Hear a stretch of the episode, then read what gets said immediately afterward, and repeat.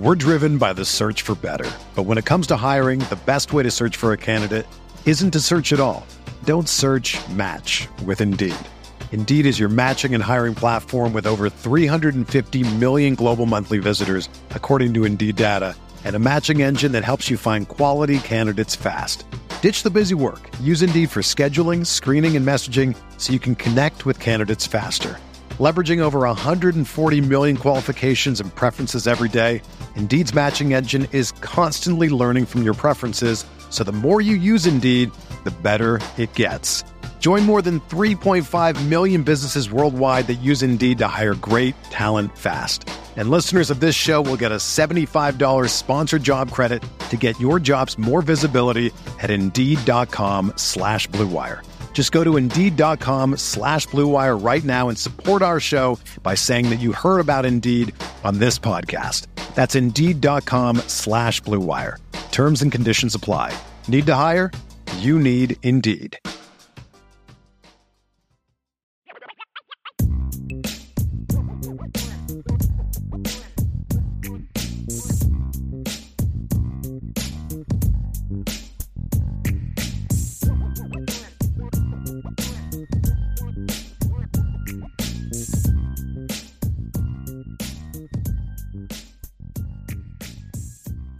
I B Nation, what's going on? It's recruiting hour here at the Irish Breakdown podcast. I want to thank you all so much. Before we get going here, you can like, share, subscribe to this podcast, hit that notification bell if you're listening to us on YouTube. If you're listening on your favorite podcast platform, five-star reviews are very much appreciated. We're going to be talking a lot of recruiting today because we just had the biggest recruiting weekend of the year for the Clemson game, which uh if you're not on the board on the board at boards dot irish breakdown dot com, me and Sean have put together an intel piece over the weekend that was just updated earlier this morning about uh, pretty much a, a large volume of players that we've been able to get in touch with, people around them, so other sources to kind of feel how feel out how the recruiting weekend went. Obviously, for this massive victory over Clemson this past weekend, thirty-five to fourteen, so impactful weekend. Also have a surprise interview for you all in the second part of this podcast, and then we'll finish up with the mailbag. I know there's a ton of questions already in the podcast here and uh, in the live chat, and we thank you all so much. I've been starring before we even start this podcast. I've been starring questions. I am Ryan Roberts, Director of Scouting here at irish breakdown dot com, joined by Mister Sean Davis, of course, recruiting analyst. So questions, throw them in the chat. We'll be getting to those later on, Sean. But, uh, I mean, look, man, first and foremost, we're obviously here to do a job, right? We cover recruiting. We try to do it to the best of our abilities. I feel like we're doing a pretty darn good job.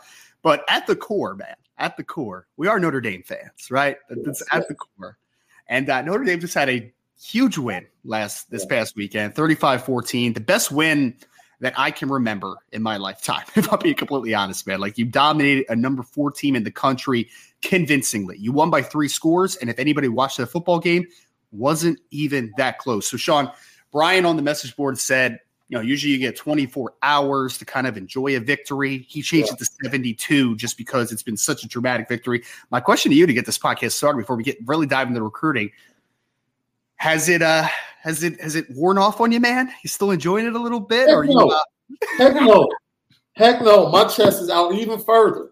I'm talking that – you hear me? I'm, I'm – dude, I'm so – I think talking to the recruits kept us kind of engaged. Like, we didn't really have an op- or haven't had an opportunity to really decompress because we've been in constant contact with recruits and their parents, you know, ever since the game ended, and by it ended so late, it kind of went over into Sunday and Sunday night when most of them really were able to get back to us. No, I'm, I'm still high. It was like one of the greatest highs that a football game has ever given me as a Notre Dame fan. And I don't know when I'll come down. Yeah. I, I just don't, I don't. I don't know when I'll come down. And look, this could not have gone any better. There is no Hollywood script that could have scripted out this weekend for the program and recruiting. Yes. Better than this weekend went. And I promise you, like, you're, the you're adjectives not- that we have received from commits, targets, twenty-three, twenty-four, twenty-five, and then their parents, yo, We're driven by the search for better. But when it comes to hiring, the best way to search for a candidate isn't to search at all. Don't search, match with Indeed. Indeed is your matching and hiring platform with over three hundred fifty million global monthly visitors, according to Indeed data, and a matching engine that helps you find quality candidates fast. Ditch the busy work. Use Indeed for scheduling, screening, and messaging so you can connect with candidates faster. Leveraging over one hundred forty million qualifications and preferences every day, Indeed's matching engine is constantly learning from your preferences, so the more you use Indeed, the better it gets. Join more than three point five million businesses worldwide that use Indeed to hire great talent fast. And listeners of this show will get a seventy-five dollars sponsored job credit to get your jobs more visibility at Indeed.com slash Blue Wire. Just go to Indeed.com slash Blue Wire right now and support our show by saying that you heard about Indeed on this podcast. That's Indeed.com slash Blue Wire. Terms and conditions apply. Need to hire? You need Indeed. When you need mealtime inspiration, it's worth shopping Kroger, where you'll find over thirty thousand mouthwatering choices that excite your inner foodie. And no matter what tasty choice you make, you'll enjoy our everyday low prices, plus extra ways to save, like digital coupons worth over six hundred dollars each week. You can also save up to one dollar off per gallon at the pump with fuel points. More savings and more inspiring flavors make shopping Kroger worth it every time. Kroger, fresh for everyone. Fuel restrictions apply. It's getting real, man. I mean, we have so much to talk about because, like you said, as if Notre Dame winning wasn't great enough, right? Yeah. I, I was actually – we were on the live show until almost three o'clock in the morning, my time, but then yeah. the clock got pushed back. So it was like, oh, it's only two. I'm like, no, no, yeah. we were on here for three hours. Like, we were on here for three hours, I promise. So it's uh, – it, and that was one of those times, though, where I'm like – I want to stay on, man. Like, I don't want to get off of here. Like, cool. I'm just enjoying it, man. I'm just enjoying it as a fan. It was fantastic. And like you said, being able to talk to these recruits before, during, and after this recruiting weekend. I mean, because I got a great vibe of like the kids that were coming in, you know, excited to see them play Clemson, all that good stuff. It was like elation. It was like everyone was like, it was it was almost nostalgia. And it was weird because I'm like, it can't be nostalgia because you're not reliving anything, right? But like these guys were just in a state where I'm just like, you had the best weekend of your life. And I've heard – I heard things that were like electric, me- most best best visits that I've ever taken in my life, like like a bunch of hyperbolic things. But you like you felt the energy when yeah. they were telling you, right? So I will say this again: we talked about this. Me and Sean have been working diligently over the last couple of days, getting you as much recruiting intel as possible. We're going to hit a lot of it today, but if you want to go for even more intel, boards at Irish Breakdown dot com. We had long list of just instant reactions. So it was, uh, yeah, it was memorable, man. And uh, we're, we're again, we'll be hitting a lot of the visitors from this past weekend. We'll be talking about the particulars to their visit, how it went, what this means. We'll be talking a little bit also about what the overall class is going to potentially look like. Mm-hmm. Now, finishing, because we're only a few weeks from from the first uh, from the first signing day, Sean. So I mean, this class is. You're sitting at twenty-three, only a couple spots left in the class. So, I mean, the energy around the program right now, this is what we've been waiting for, right? The Freeman yeah. era. This is it. This is what we have been waiting for. So, great weekend, Sean. Let's get into some of the key takeaways that we've had. So, a lot to get into here, folks. So, if you want some intel, some recruiting intel, you're in the right place. You're in the right place here. So, Sean, I think what everyone, and I've already seen a couple people ask about it, and it's like, come on, man, we're going to talk about it. We're, we're going to talk about it, of course. But people want to know about the Bowens visiting Notre Dame this weekend, right? Mm-hmm. So not talking about Drake Bowen because he's there every single weekend. We should expect that at this point, right? Out yeah. of Indiana and Indiana, like he's there. Drake basically has a bunk bed in the in the team house. Like he's always there. The two Bowens, though, that everyone wanted to hear how things went from were Peyton Bowen, of course, twenty twenty-three safety commit in the class, and Eli Bowen, twenty twenty-four cornerback targets for Notre Dame. And the reason that people want to know so much is that there's been a lot of things said about this recruitment, right? A lot of things said, especially about Peyton. You know, how committed is he? He's taking visits. What does this mean for Notre Dame? Is he going to go play with his brother? There's a lot of question marks. And we've kind of been pretty firm as far as we felt like going into the visit that he was very solid to Notre Dame. And the whole thing with the brother is like, they've always been up front as far as like Peyton's going to go with Eli on, on visits. Like it's just going to happen, right? It's going to happen. And they have talked in the past about potentially playing together on the next level, but that isn't like a foregone conclusion, right? If it happens, it's nice. It's really nice. It would be awesome. But I, speaking to Eli and speaking to people around the Bowen family and other sources, right? Like, I don't think that it is like the end all be all package deal for the Bowen family. But the two updates we had on them, Sean, I, I spoke to, again, I spoke directly to Eli this morning, and I, t- I spoke to a couple people close to the Bowens and other people that were also on the trip. This is what I say about Peyton Bowen. Peyton, he was very engaged throughout the entire visit. He is very close right now with the Don Schuler, with Christian Gray, the other twenty twenty-three defensive backs. And we have heard consistently that, you know, playing video games, group chat, like he's locked in with Notre Dame, man. So I leave this this visit still feeling very good about Peyton Bowen standing with Notre Dame.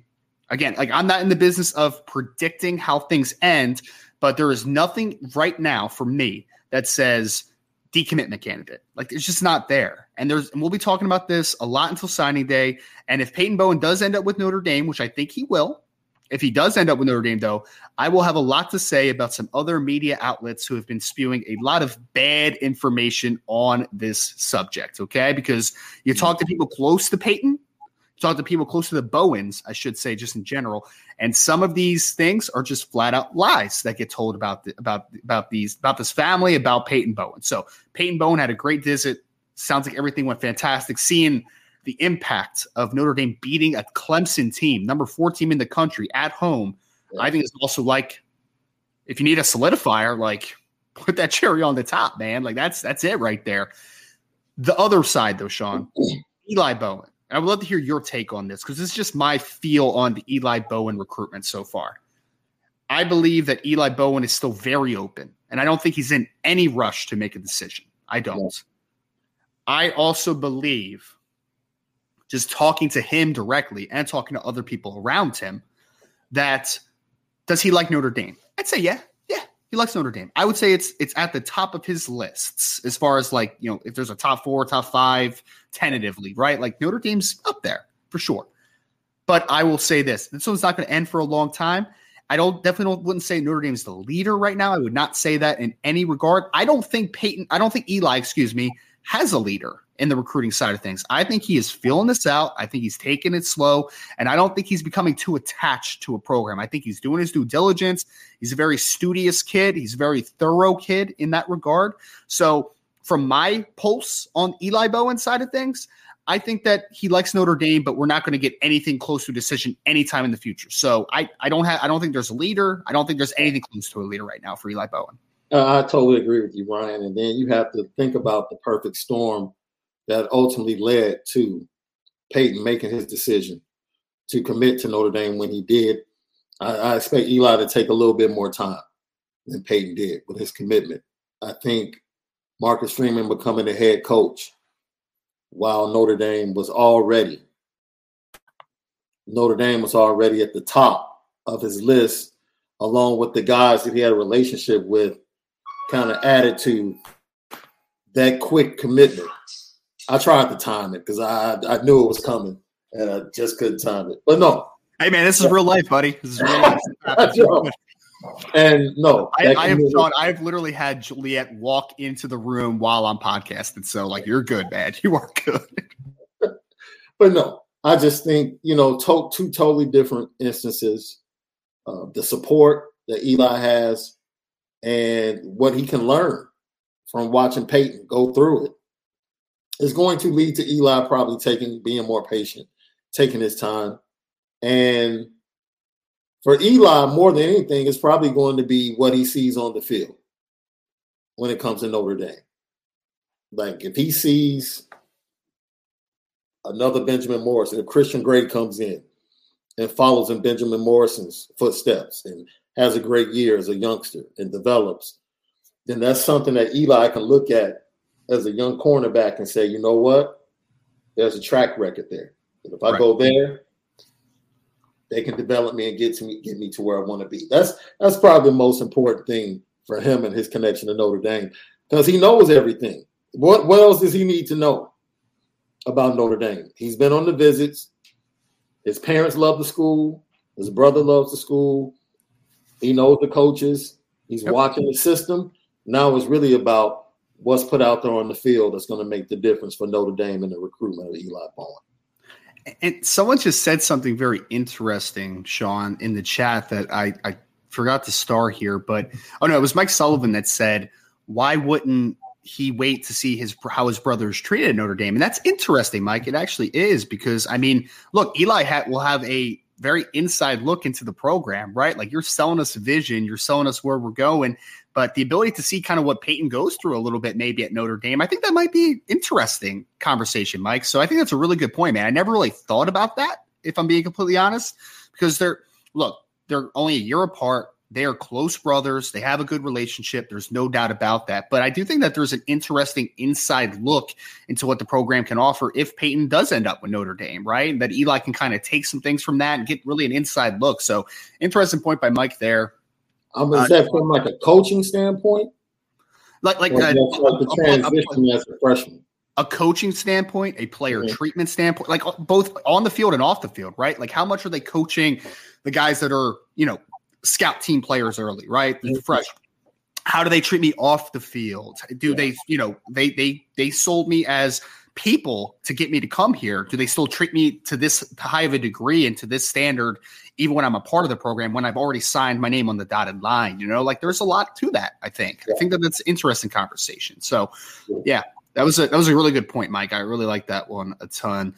So, He, so, Sean, there wasn't a big crop of twenty twenty-three kids on outside of the commits, right? We've talked about the commits that were on campus. We'll get, give you guys a couple little tidbits from a lot of the commits as well in the in uh, in the Notre Dame class. But the big one that was on campus, Sean, and the big one for twenty twenty-three that we wanted to kind of hear from is we talked about. I talked about this on Friday on a, or on Saturday morning. I recruit. I did a little recruiting video. Caleb Smith, who's a wide receiver out of the state of Texas in the twenty twenty-three class, was on campus. So the big thing with him was he was committed to Texas Tech, was going to come and make the visit to Notre Dame as a unofficial visit this weekend for Clemson game. Right before he made the trip, he decommitted from Texas Tech, which would make this trip a official visits, right? So Caleb is a player that has a good relationship with Jaden Greathouse when we're talking about. P- Jaden apparently has been doing some nice stuff behind the scenes, trying to sell Notre Dame to Caleb Smith. So Caleb got to campus this weekend. I am told by everything I am hearing that the trip went very well. The fact that he decommitted before the trip tells me, you know, there's obviously some, there's some smoke to that fire, right? Like things are kind of moving in a pretty good direction. So I leave feeling very strongly that Caleb Smith is, I would say Notre Dame is definitely the leader for Caleb Smith. And I think that Notre Notre Dame is definitely, he is definitely a take for Notre Dame. There's no doubt about it. Like this isn't jostling for the last wide receiver spot. Notre Dame wants Caleb Smith in this class. So had a great weekend from everything we've heard. Notre Dame is selling him, obviously, on the fit. This is happening very quickly, Sean.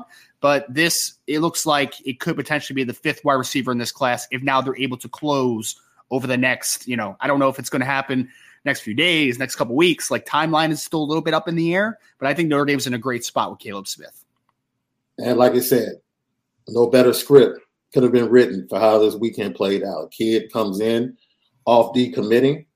The relationship with the Texas guys that are pretty much two-thirds of what we have in the wide receiver room right now.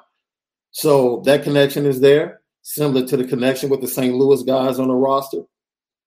And then you just lay out this weekend and the impact it had on a kid like Caleb Smith to kind of line up with everything I'm sure Braylon James has told him, that Jaden Greathouse has told him. It's like, you know what? You guys were not steering me wrong.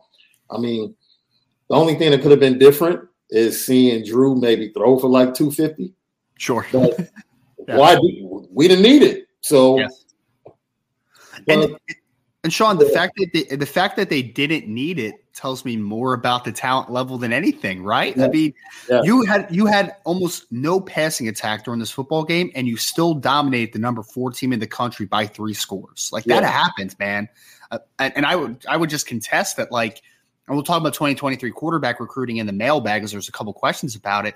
But can you imagine if Notre Dame gets the quarterback position right over the next couple of years, right? Yeah. How good this team could be, man. Like, that's legitimate right there. Like, from a development perspective, from a recruiting perspective, if they get hit on a couple of these cycles, right, a couple of these next seasons, Notre Dame, or just hit this offseason, you know, whether it's transfer portal or whatever, getting Tyler Buckner healthy, whatever the, the case may be, Notre Dame has a chance to be special, man. So don't undersell yeah. that. Like, they they they did a lot without a passing attack on Saturday, which is pretty pretty wild.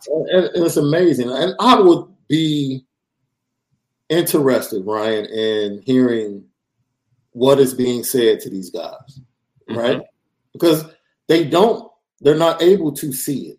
Like Peyton Bowen, Eli Bowen can see Benjamin Morrison. He can see it. He can see how he's been taught. He can see how he's been developed. Benjamin Morrison talked about what he's taught, been taught led to the two interceptions, right? He said, I was taught here. When I'm in trail, always undercut because you have help over the top. He did it. He got the first pick. He said, I struggled all year with back shoulder throws and get my head around. I've been working on it. I was coached on it.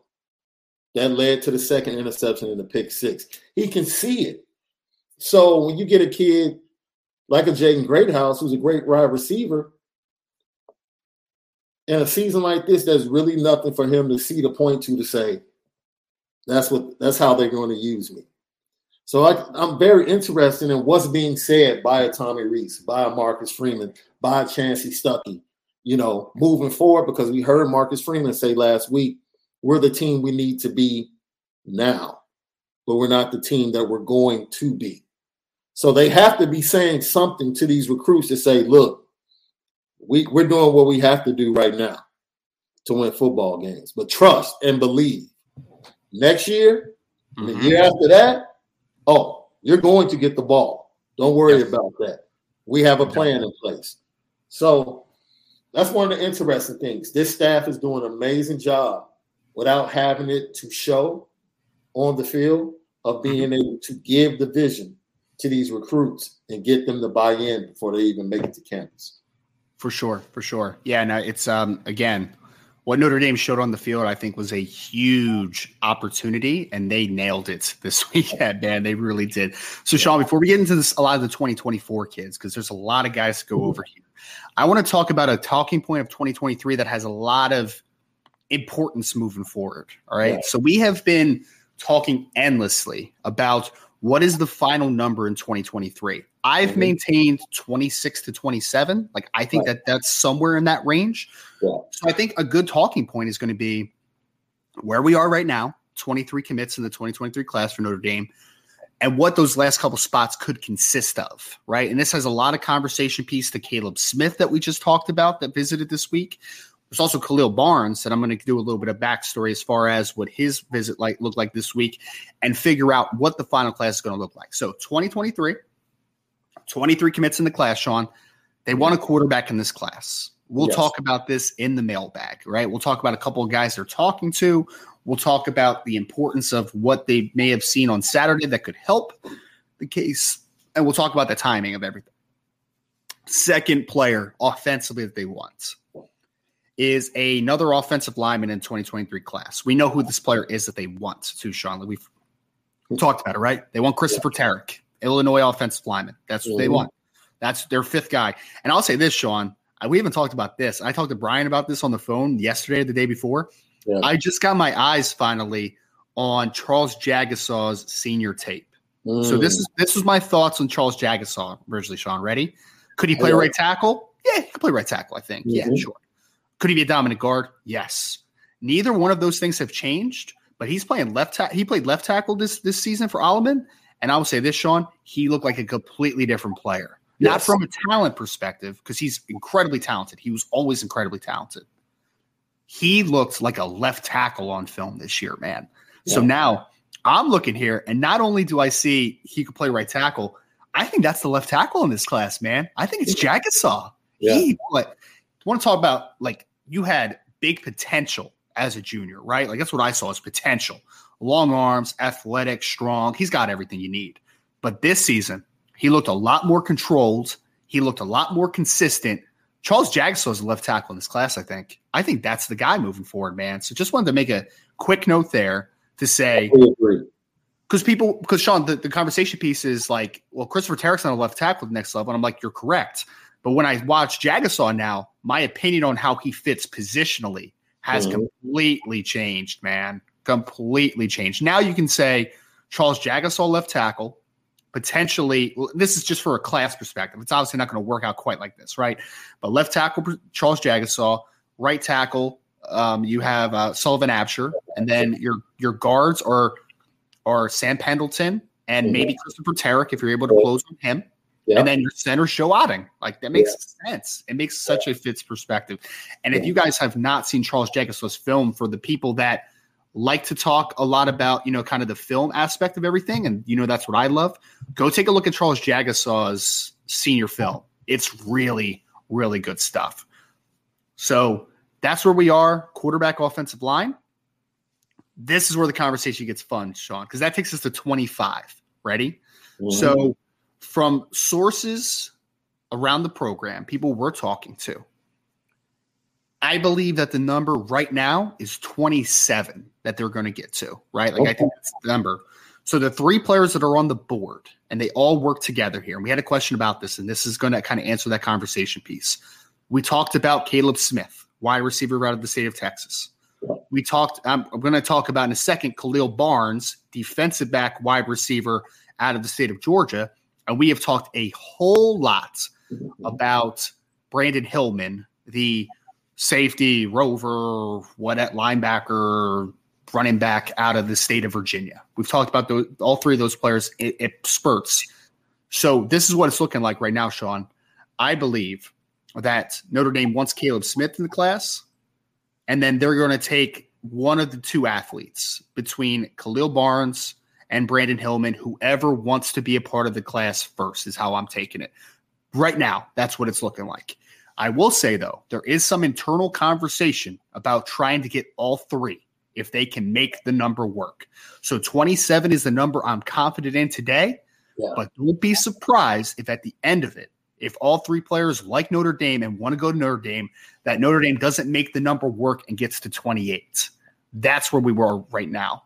So yeah, a lot of talent, man. Well, let's talk this, Sean. I'm going to talk about this, and we'll kind of circle this conversation piece, right?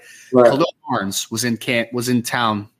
I had a piece that went out on him yesterday because I got a chance to talk to him over the weekend. Khalil Barnes, Sean, this was – I'm paraphrasing slightly, but he said – I was like, how did the trip go? Damn near perfect, man. that, was his, that was it. That was no. it. No. It was like a movie, I'm telling you. Like a Disney movie this weekend. It really was. Yeah, yeah. It, Sean, it was it was crazy, man, because I was like, these kids are feel, are feeling the elation that I was also feeling during the game, you know? And it's yeah. – so Khalil Barnes, and I know you've probably seen a little bit of him, Sean. So he is a player that could play corner at the next level. He could play wide receiver at the next level. From what I've heard, from what I've been told – is that Notre Dame likes him, or sources close to Notre Dame, I should say, likes him on both sides of the ball to a degree, right? Like, he can play corner, he can play wide receiver. I know for a fact, and this is straight from Khalil's mouth, he wants to play wide receiver, right? Like, that's what that's what he wants to start with. And I think the Notre Dame staff would be open to it, to seeing how it looks. Mm-hmm. And then, you know, you make a decision based upon what the best fit is, all that type of stuff, right? Yeah. But so circling back to that conversation piece, Sean, three very talented athletes on the table, Caleb Smith, Khalil Barnes, Brandon Hillman. I think we could expect two out of three to ultimately be in this class, but we may be able to push that number to three. And Notre Dame could end with twenty-eight players in one class, man. That is, that's a big number, man. That is a big number, and a bigger number than I thought for, for a long time here. It, it also tells you something about the twenty-four class, right? Like, when they get those type of numbers in twenty-three, I think they're laser focused on. That list of twenty-four for them is precise. Like, they have six. They know who they want.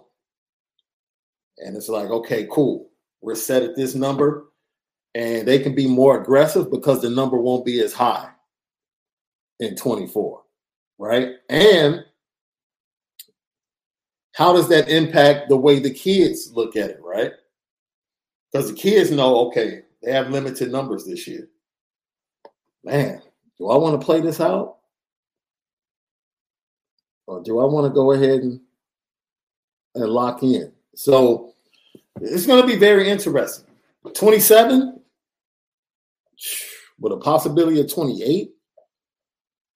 That's a huge class. That is. You know what that tells me? It's going to be a lot of decisions being made from the junior class. That's mm-hmm. what it tells me. Like, yeah. Well, and maybe it is in t- maybe it is in in anticipation of what could happen with mm-hmm. possible defections from the program. You know, because that's just the reality of it. You know, guys want playing time.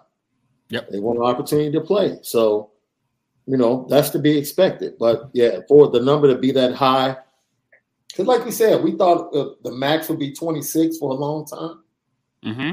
Maybe, twenty, you know, right around twenty-five, twenty-six. But, yo, they came into the season with so many locked up. Yeah. And just remember, they lost two. Yep. They lost Dante, and they lose Keon. Yep. Analyze Page. Analyze Page. Page. Yes. Yeah. yeah. So, yeah. Well, well, and Sean, this is a great conversation piece that you brought to the table before when we were doing our prep for the show. And I think it's a great conversation, right? Because mm-hmm.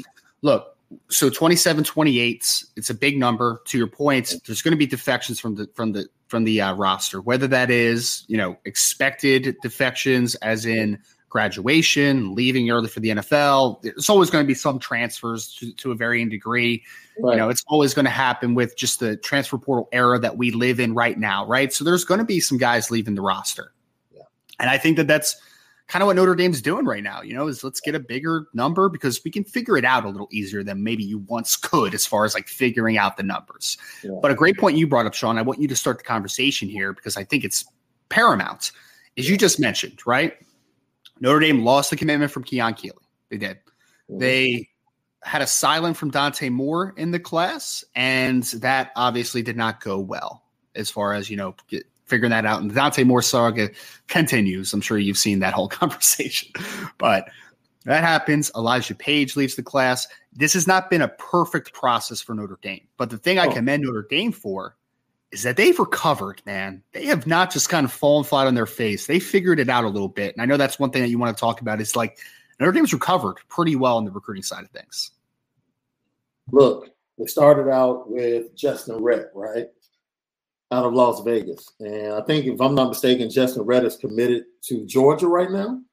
That's correct. If I'm yep. not mistaken. Yep. So he's one of the top cornerbacks and everybody was like, oh man. And that wasn't, it was a joint decision. It was a kid that wanted to take official visits, and Notre Dame was pretty much like, hey, we don't, we don't do that. Like, if, if you're open, we're open. And then their openness, they went and got Christian Gray and Micah Bell. That's like, if you're going to lose Justin Rett, that's how you recover. You know, you go get two guys at the position like, you know, Christian Gray and Micah Bell. Sean, can uh, I say something real quick about that? Yeah. Right? Mm-hmm. I'll say this. I was a fan of Justin Rett. I mean, he's a height, weight, speed guy. Like, he's got a lot of talent to him. Yeah. I would argue, though, that Christian Gray, like, Justin Rett might have a little more upside than Christian Gray, but Christian Gray is a better football player right now than Justin Rett, in my opinion. No doubt about it. Mm-hmm. And I think Micah Bell has got much higher upside than both of those guys, right? So not only did you recover, you may have gotten a better cornerback duo than you originally probably were going to get. So just wanted to put yeah. that in there before you finish. No, and then we can go to, you know, the loss of a long time. We can say now a kid that pretty much we thought would be a lock for the class, and Ronan Hannifin. We thought he was a lock. And then ultimately he chooses Clemson. And then we get Ben Minich, a guy that initially when they rebounded and went straight to him, we were like, okay. But then we started to watch his senior film, Ryan, and we were like, oh, okay. Yep. Yeah, he's not he's not a, he's not a throw in like we thought originally, no. Right? Like I was like, like I was like, it seems like kind of like a depth piece, long term yeah. backup. I'm like, oh no, Ben Mitchell can play a little bit, man. He can yeah. play a little bit, yeah, yeah. And then, of course, look, I don't think this was something that they thought would turn into this, but you go and get quantity. Mm-hmm. You don't get Keon, but you go get Armel Muka, and you go get Boubacar yep. Traore. You yep. get quantity guys with them. Big-time upside. You know mm-hmm. what I'm saying? They get in there. Matt Bayless gets them with that frame and length. It, dude, you're talking about eighty-two inches. Like, and length is crazy. But these guys are players, man. Yeah. yeah. We would love. And Keon Keeley, when he put up his I G post weeks ago, still had Notre Dame in his top four. Mm-hmm. And I'm sure he's still watching. Is it still a possibility? Hey, only he knows at this point. It's it's it's, it's up to Keon if he wants it to be a thing. It's up to right? him. Like, he knows. Notre, Notre, Dame. No, Notre, Notre Dame's not going to chase him, right? Like no. if Keon wanted to come back and, you know, hit the coaching staff back up. Like we talked about this before. There were, there's there would be a club, there would be a spot for Keon Keeley. Absolutely. But Notre Dame is Notre Dame's not going to chase Keon, right? Like they did everything they had they should have in that situation. So to your point, yeah, yeah. So they recover, you know, along the defensive line, and they get depth. And they get two for one, if you want to say it like that. But even more than that, the recovery was not so much swapping in somebody. It was after these defections, they kept the rest of the class intact. And that is something that I think most people are overlooking. The yep. ability of this staff, amidst everything that was happening, uh-oh, you lose Justin Rett, you lose Dante. On the heels of Dante, uh-oh, you lose Keon Keeley. And a lot of people thought, just like similar Notre Dame classes before, or like Notre Dame classes before in the mm-hmm. past, this class was going to start crumbling a little bit. Yeah.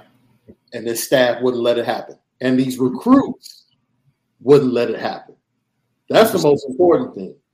The commits wouldn't let it happen. Mm-hmm. And that cannot go. We can't let that go without speaking on it and talking about it. Notre Dame has done a great job recovering from yep. some of the hits that they've taken. And you have to do that to have a great recruiting class because, you know, everybody's going to face these type of challenges unless you're Alabama, Georgia. You know, everybody else has to get used to someone else choosing another school or be committed. Mm-hmm. It's an issue, and it's, it's today's game in recruiting. Yep. And I just want to answer this real quick. Sean L M twenty said, so you guys think Keon might come back? That's not what I'm saying at all. What I'm saying is I don't think he will, but I'm saying like uh, I'm just saying that Notre Dame would have a spot open if he ever did come back, right? Like we talked about that when he first decommitted. You know, Notre Dame kind of said like, hey, we'll have a spot for you, but we're not chasing you anymore, right? Like we're not recruiting you. So no, I don't I don't think he ends up with Notre Dame. But what I'm saying is, is that like you never know after a team has a visit like that, has a a game like that, and maybe the wheels start turning again. I'm not so I'm not no, I'm not saying that Keon's coming back. I do not expect that. I do not. I will I will say this. Mm-hmm. Um, there has been contact with the recruits. Just gonna leave it like that, right? Little cliffhanger. I like it, man. I like it. Oh, and look. I'm not sitting here saying what's going to happen. What right. I do, what I do know is that the decision was really like people laugh and joke and, and take shots at recruits. The decision he made was really, really hard for him. And I don't think people can really process that, process that properly. Yeah. Whatever you, whatever you might think about the situation or what was going on, you might have it right. But for that young man, it was a really, really difficult and emotional decision yep. that he made. One that he really struggled with. Mm-hmm. And the fact is just like everybody else, that ship had, like, that was gone. Like most people thought, okay, he decommitted, that ship has sailed, right? And then all of a sudden, he still lists Notre Dame in his top four. He could have put out a top three.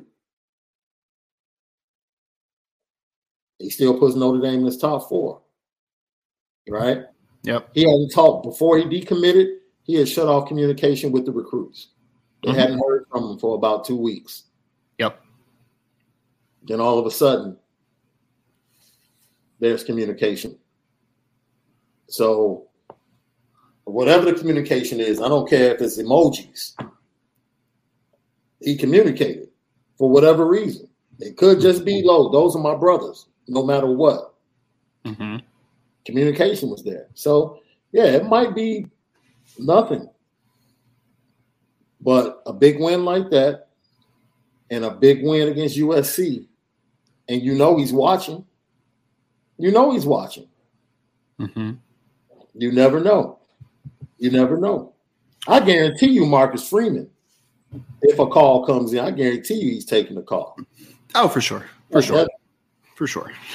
No doubt about that. The competitor that Marcus Freeman is, I'll go a step further. Marcus mm-hmm. Freeman didn't give up on that. I don't think for one second Marcus Freeman just flat out gave up on that. Mm-hmm. No. It's, it's going to be interesting to watch, Sean. I mean, ultimately, I don't think it happens, but, you know, as long as it's still out there, you never know. And if you – and I know people love their um, – if if pe- I know people love their crystal balls and all that good stuff, right? But if you really think that you can predict the recruiting landscape, you're wrong. You're wrong. Like, I, I've already made that mistake covering recruiting where I was like, oh, that's definitely not going to happen. And then oh, something happens, and you're just like – parents. We're talking about parents. Talking about seventeen-year-olds. Yeah, exactly. N I L, emotions. It's just too many yeah. too many things. Too many yep. Things.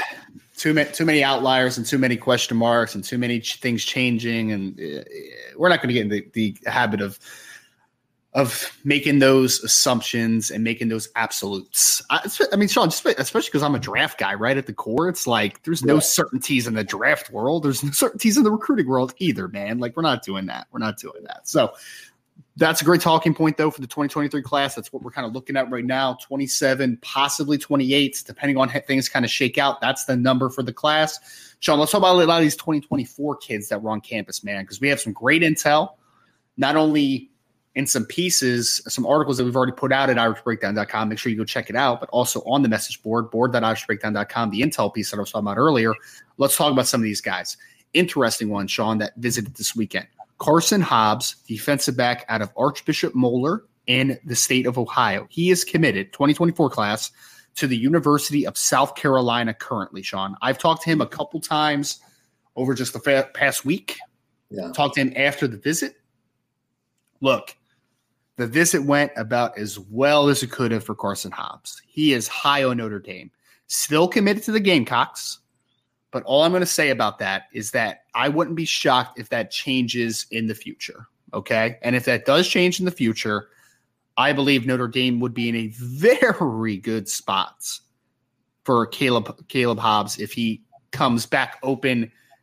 I'm sorry, Caleb Carson Hobbs, excuse me, for the recruiting process, right? He's told me in the past that although he's been committed to South Carolina and he loves South Carolina, that he's still open to the process, right? Trying to find the best fit for him. So, you know, we could talk about the validity of that statement, whatever. All I know is that Carson Hobbs is high on Notre Dame. And if things do change in his commitment to South Carolina, which I would not be shocked about, I do think Notre Dame would be in very good position for Carson. So he is six foot, six one, long corner, athletic, you know, out of the state of Ohio. So keep an eye on Carson Hobbs. He's one. Sean, I know you probably heard about, about you know this background a little bit. So I was told by multiple sources that probably the biggest needle moving um, biggest needle moving visit this weekend was Aeneas Williams, running back out of the state of Missouri, who out of Hannibal High School, yeah. five ten, one ninety-five, two hundred pound running back, going to get a lot of comparisons to Kyron Williams, I think, on the next level if he ends up at Notre Dame. So, Sean, backstory on him. He is Missouri's all-time leading rusher and he is only a high school junior. Already. Already. And he has very high opinions of Notre Dame. He did come again to the visit. And he also has a lot of premier schools coming after him now, Sean. Like, he goes to a Hannibal's a smaller level in the state of Missouri, so he doesn't play against the best competition, which is why his right. stats are just so outrageous. And he's also a really good defensive back for his team as well, and a good receiver as well when they choose to use him in that capacity. Yeah. So P- teams really wanted to see him, programs really wanted to see him on the camp circuit this this past offseason, right? So they saw him in camp, in person, on campus, all that good stuff.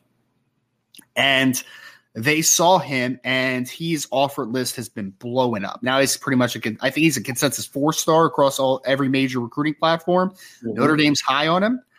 And I will just leave it like this, man. I've talked to players that were there. I've talked to people that were there. I've talked to some people behind the scenes, some sources there. I think that Aeneas Williams – Notre Dame leaves this visit as Aeneas Williams' clear leader in this recruitment. And, the, you know, when does this – recruitment ends? Yeah. Great conversation to have. I'm not one hundred percent sure on that. I wouldn't be shocked if it is not incredibly long process moving forward, but Notre Dame clear leader for Aeneas Williams right now in the twenty twenty-four cycle after this visit. I think he is the unofficial new member of the Rat Pack.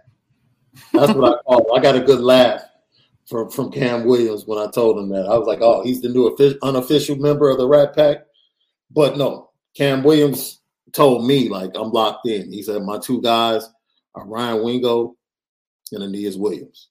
You know, just happens to be two Missouri slash Saint Louis area guys. So the proximity, the friendship they built. And he put out a tweet saying, yeah, I told him. He knows the message. And whatever message was given, yep, came across pretty well, based upon your conversation with the people connected to him. So, look, I don't care what level this young man plays on. Mm-hmm. This man is the all-time leading rusher in a state stocked with talent every year. Yep. And he still has a full season left. This, look, Alabama wants him. If Alabama yep. wants you as a running back, it's a pretty good sign you're a pretty good running back. Yes. Georgia wants him. If Georgia wants you as a running back, it's a pretty good sign that you're a pretty good running back. So, especially if they're going to a lower level Missouri school, right? Like yes. that, I think that speaks volumes to yeah. the talent level that he has. Like, it's absurd, man. So yeah, yeah and, and a great, great note, because I know you're you're close with Cam Williams. I got to talk to Cam a little bit this this um, after this visit as well, man. And I saw the picture too of him and Aeneas. Like he's he. I, I keep saying this, Sean, but I just want to reiterate it again. He Cam Williams, I feel like, is to the twenty twenty-four class what Drake Bowen is to the twenty twenty-three class. That's that's what I'm kind of seeing right now, man. Like, he's yeah. putting in that much work. Yeah, I, I I get that sense as well. But it's so funny when you watch the pictures. The pictures, they're all drawn to Drake. It's so crazy. Like, you see all of these twenty-four kids, and Drake is still right there in the middle of everything. And I think that's the synergy that's been built by this twenty-three class in totality, honestly. Like, the synergy has been picked up by the twenty-four kids, and I think they want to continue that. And when you talk to these recruits, man, they I get the sense I almost feel like I should remind them, like, you know, you're still in high school, right? right. You know, right. You're not officially part of the team. Yes. Cam is a very, I, although he like Cam's a little goofy, right? Like, he likes to joke around and stuff, Sean. But yeah. that kid's a very mature young man for his very age. Much is.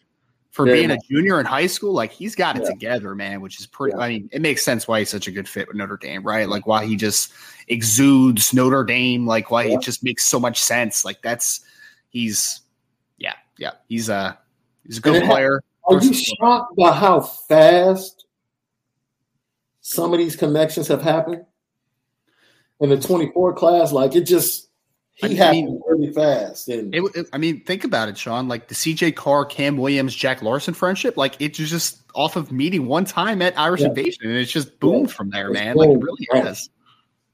And now it could possibly lead to Ryan Wingo, Aeneas Williams, and you know we'll get to this guy who actually was the first commit in the class. Mm-hmm. Probably deserves more credit, and we'll get to that in a few minutes. But, yeah, that class is amazing. Another day is here, and you're ready for it. What to wear? Check. Breakfast, lunch, and dinner? Check. Planning for what's next and how to save for it? That's where Bank of America can help. For your financial to-dos, Bank of America has experts ready to help get you closer to your goals. Get started at one of our local financial centers or twenty-four seven in our mobile banking app. Find a location near you at bankofamerica.com slash talk to us. What would you like the power to do? Mobile banking requires downloading the app and is only available for select devices. Message and data rates may apply. Bank of America N A, member F D I C.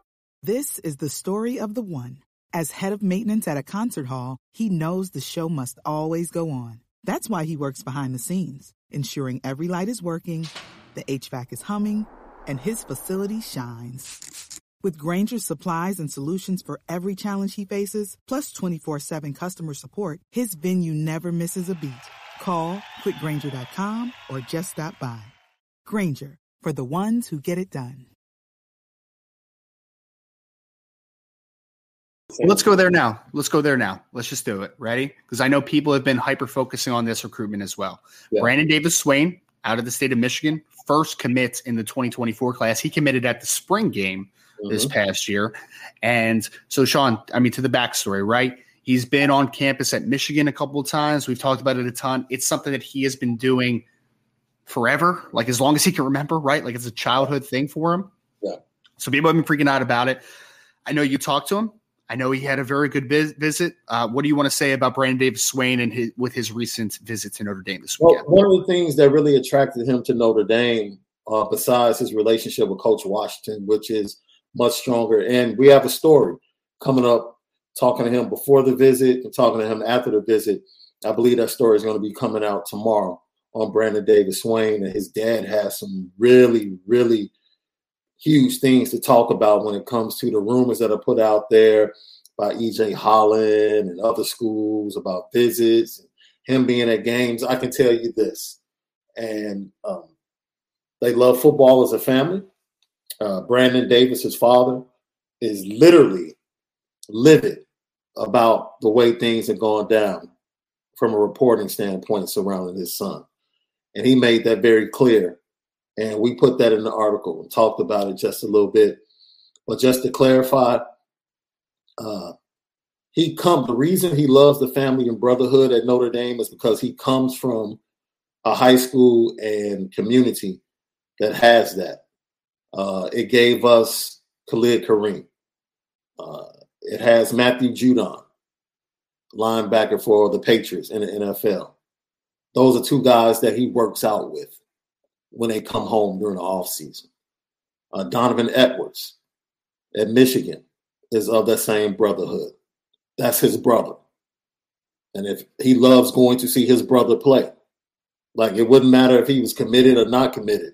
He would be going to Michigan games to see someone as part of the brotherhood. One of the defensive backs, I forget his name, twenty-three defensive back that's on his West Bloomfield high school team is a commit to Michigan, one of his best friends. He's gone to kick it with his friends at a Michigan game. And he was very adamant. His father was very adamant. My son is going to enjoy every ounce of his recruitment. He deserves it, and he's worked hard to get to this point. So don't get caught up in the hype of all the false reports. He went to Notre Dame because that's where he wanted to be. Let's remember this, and this is what I wanted to point out. He is very good friends, going back years, with C J. Carr. Yeah. Just a tidbit here that you'll only get right here on Irish Breakdown, the Notre Dame Recruiting Hour. April twenty-third was supposed to be a combined commitment. Mm-hmm. Love that. It was, it was C J's dad that wanted C J to take a little bit more time. And it wasn't until the invasion that C J finally said, look, told his parents, I'm ready. I've taken all the time I need. That was supposed to be an April twenty-third C J. Carr, Brandon Davis Swain commitment. Wow. That's what I gathered from what was told to me over the weekend. C J didn't pull the trigger, and Brandon didn't waver at all. Yep. He said, I'm doing it. His parents, his father didn't even know. After the game, he walked to the office with Coach Washington and said, I want to commit. Of course, he he alerted his father like slightly before that, and his father told him, if you're ready, let's do it. Right. So, you know, he – I think he's taken a lot of – well, I, look, I understand fans hearing about visits and all of that. Uh, look, you feel the way you want to feel about it, mm-hmm. right? But I also understand the other side of any parent, whether it be Peyton Bowen accompanying Eli on his visits, or yep. whether or not it's a joint visit between those two. If they go to an Oregon or you go to an Oklahoma, dude, that's their right. Mm-hmm. This is recruiting. Yep. They have the right to enjoy every aspect of their recruitment. Right. Until it's time to send in that official paper. No doubt about it. Agree completely. And however you feel about that, if you're on the other side and you feel like, well, if you committed, you shouldn't be going anywhere. Well, unfortunately, that's not the world we live in. That's not the world we live in. And there are some people that feel like their children and their young men have worked hard enough to take part in the benefits of the hard work that they've put forth. Yep. I don't have any problem with that. And Brandon Davis Swain, I salute you as the first commit. And I salute you saying, yo, this is where I want to be, and sticking by that. Yes. Saying that everything after this weekend is even stronger than the day you committed, which was on April twenty-third, twenty twenty-two. Yep. Yep. And Sean, that little tidbit about C J and uh, Brandon doing a joint commitment, man, why would you come to any other site, any other YouTube channel for your recruiting updates, man? Because that's the stuff right there. They always say it in the chat, Sean. You spin it different, man. Spinning it different. Love it, brother. Love it. So that's a little insight into Brandon Davis Swain this past weekend. Another guy, Sean, that I actually had the opportunity to talk to yesterday that I've developed a pretty good relationship so far with, Garrett Stover, who mm. is – the cousin of Cade Stover, who's a starting tight end at the University of Ohio State. Yeah. He is from Sunbury, Ohio, goes to Big Walnut. And so this is the deal with Garrett Stover. First and foremost, he got his family up there, got both his younger brothers, got his mom, his dad. The whole family went up for the visit. Mm-hmm. He got he got offered. He was another one of those kids that got offered at the Irish Invasion this past, this past year. So Garrett Stover, first and foremost, had a tremendous, tremendous visit. He spoke highly of the energy of the crowd, ability to talk to James Laurinaitis, to Al Golden, to Marcus Freeman, obviously being recruited by Notre Dame as a rover linebacker. They could see him inside potentially, but they also think see him early on as a rover in Notre Dame's system. So great visit. Spoke to Garrett. And I put a recruiting update or a visit recap, whatever you want to call it, on the site yesterday that came out. And so this is the deal with Garrett Stover for you all. Right now, I believe that we are in decision-making process for Garrett's. He mm. told me, you know, out there in the open that it is going to be – he doesn't see this one straying past a month or two. So next few weeks, I think this one is going to be decided on where he's going to potentially be making his – making his home at the next level.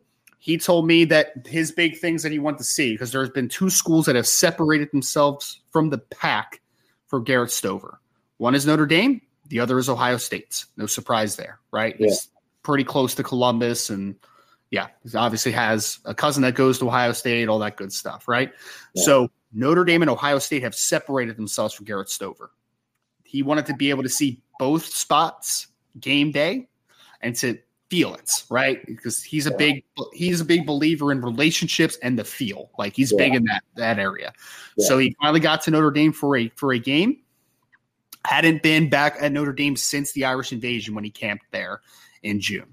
So heading into this this uh, this opportunity, Sean, I wouldn't say that either one school has separated themselves from the other. But what I will say is that Notre Dame and Ohio State are neck to neck now here going down the stretch. A lot of people will say it's Ohio State's, and that's an absolute. I will say that I think Notre Dame is in this one and has an opportunity here, right? They need to close out over the next few weeks, but Notre Dame kicked this kicked this uh, kicked this uh, visit out of the park, in my opinion, and is trending in a very good direction with Cade Stover. So we're talking Ohio State, Notre Dame battle for Garrett Stover, who is a really talented linebacker out of the state of Ohio in twenty twenty-four. Yo, it just goes to show you that the fearlessness that the staff is approaching recruiting with.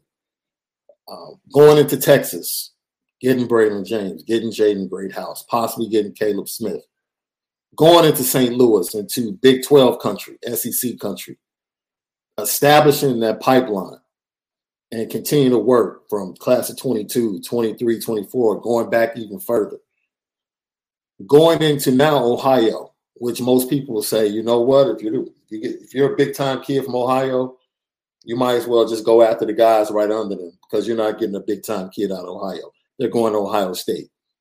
Well, Brendan Vernon, Dan Minish will tell you, nah, nah. We'll go to Notre Dame.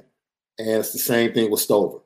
They, Notre Dame is fearless. They will go and fight Georgia, Alabama, Ohio State, whomever they have to fight when they believe this is a guy we need.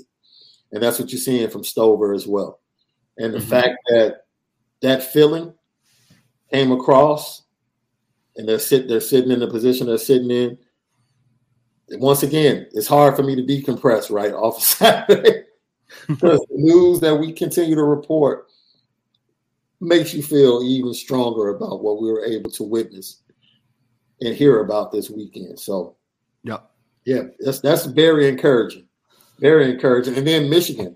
I was like, what state isn't Notre Dame attacking right now? Like, they they don't care. I think the only state that they're kind of uh, about will probably be Florida.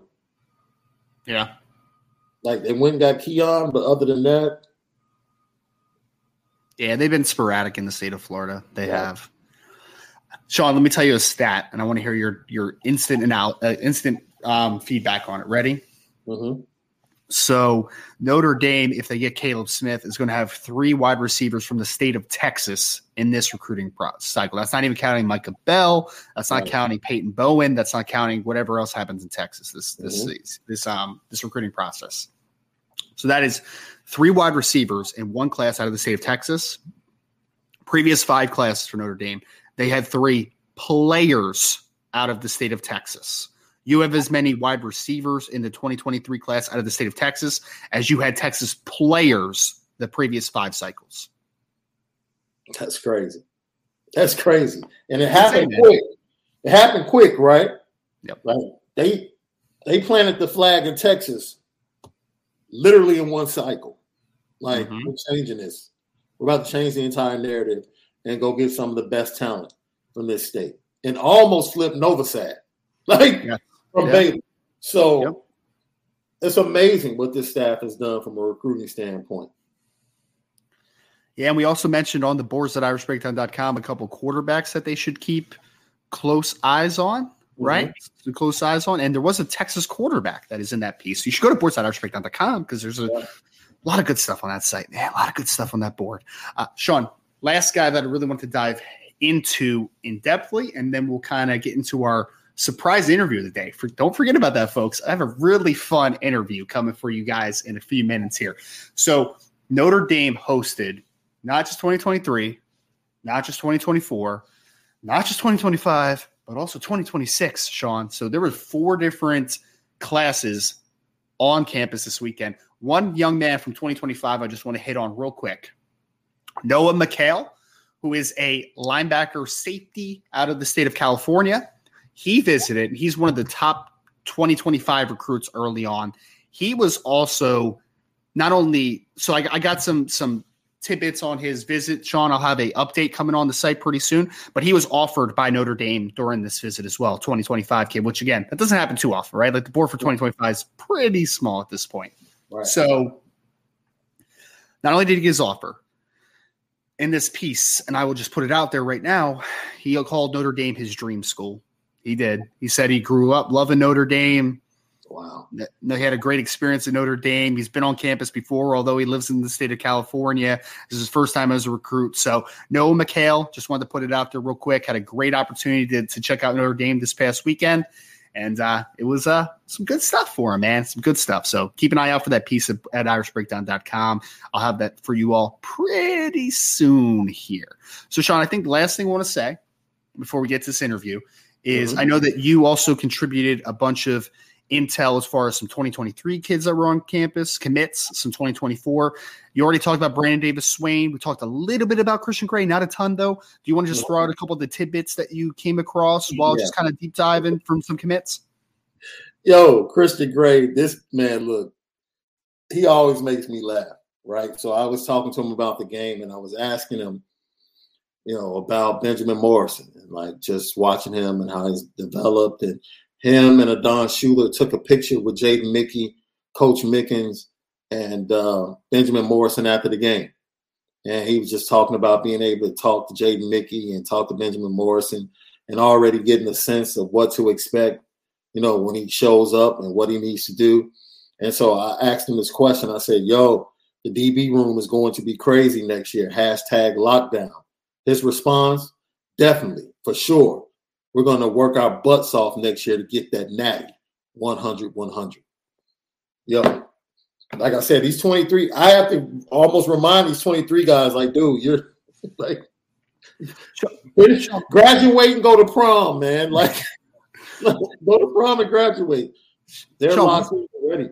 What, wasn't Christian Gray also the one that you sent over that, that he said something like, I stormed the field and I immediately regretted oh, it? Was that yeah. Oh, man. You know, I was like, yo, so what was your favorite part of the weekend? He was like, oh, storming the field. He was like, but I immediately regretted it, like immediately. And so he was like, he said, man, I just grabbed a hold to an offensive lineman and followed him to the locker room. He was like, I just, he said, I got a big offensive lineman and just walked behind him. And it still took five to seven minutes to get off the field. But he said once he got down there, but he did say this. He said it was pretty cool. Because what the Notre Dame people did was they anticipated the storming and they emptied the recruit section along with their parents. Mm-hmm. Um, oh. Man, your front door is busy today, my man. I know. So they, they, they allowed the recruits and parents to come down mm-hmm. as the clock was going down. So they were already down on the field. The parents kind of stayed out on the fringes and just kind of watched, but then the recruits just, you know, they wanted to be a part of storming the field, and every all of the recruits went down. It was like a, they were all part of it. So, yeah, but he said, look, I lost every everybody. He's, I looked up at all the guys I came on the field with. I was like, yo, where'd everybody go? So now he's following a Notre Dame football player to just get to the back where everyone was waiting. Uh, in the locker room and that little weight area up, you know, up the uh, tunnel. So, love it. Yeah, that Christian is is is funny, man. He really he, is. Yeah, I, I said, I, I, how long? How long did it take you to get out? He said about twenty minutes. It took him twenty minutes to get out. Sean, I, I, like, man, I literally read that quote you sent me, and I literally, I literally LOL'd, man. I, I, I think I saw it this morning, and my, my wife looked at me and she's like, "Why are you smiling at your phone?" I'm just like, "It was funny. Like, what do you want me to say, man? It was funny." you never, you never think about that, right? You're just yeah. storming the field, going to be, be a part of everything, and then that mass of people, you can't, like, yo, it's, it's going to take you a while to get out. You're a recruit. It's not like you can't stay down here. You have to get to the back to hang out with the other recruits and talk to the coaches and players. And uh, it took him a while to finally find a Notre Dame player that was still out there. And then once he found him, it still took him five to seven minutes to kind of like walk wow. through with that. And it was, man, crazy experience. Absolutely yeah. amazing experience. And uh, guys like him and Drake Bowen, you talk about the guys that this is their first time. These guys have been there for some of the disappointing losses this year. Yes. Right? So they had to go through that, still believe, still be encouraging on social media to the fan base, to the fans that are there, smile, take pictures, do all of that. For them, this is a huge night as well. Like, even though they're locked in and committed, for them to experience this, it was almost like a validation of their choice. Like, yes, this is what we, this is the vision we committed to. Like, this is the team we know we are. So it was a big night for them as well. Yep. And I know we talked about Cam Williams. You spoke to him. I know Charles Jagasaw, you spoke to him. He had a really yeah. good time as well. So yeah. I talked to Charles Jagasaw, and he was excited. Every time he goes there, it's almost like he has homework from Harry Easton, right? Just something to watch. And I asked him, did he storm the field? He was like, yeah. Um, he was the one to let me know that they kind of let everyone come down early. Gotcha. Right? Yeah. And, and got everybody prepared. But he just said, yo, it was a really good time just hanging out with everybody before the game and after the game, and just being able to watch a dominant performance from the O-line. Of course, that's all he mentioned. He didn't, he didn't say dominant performance by the team. He said just yeah. being able to watch a dominant performance from the O-line. That lets you know where his eyes were focused on the entire time. So yep. yeah, it doesn't get any better than these guys. And like I said, the experience that they were able to get this weekend. You have to love, you have to love it. Man, it was just great around the horn, man. Committed players, uncommitted players, twenty twenty-three, twenty twenty-four. We have a lot of mailbag questions about the, the recruiting weekend, so we're not done talking about it for today. But this is going to end the first section. This is the Notre Dame Recruiting Hour, recapping this weekend's big visitation.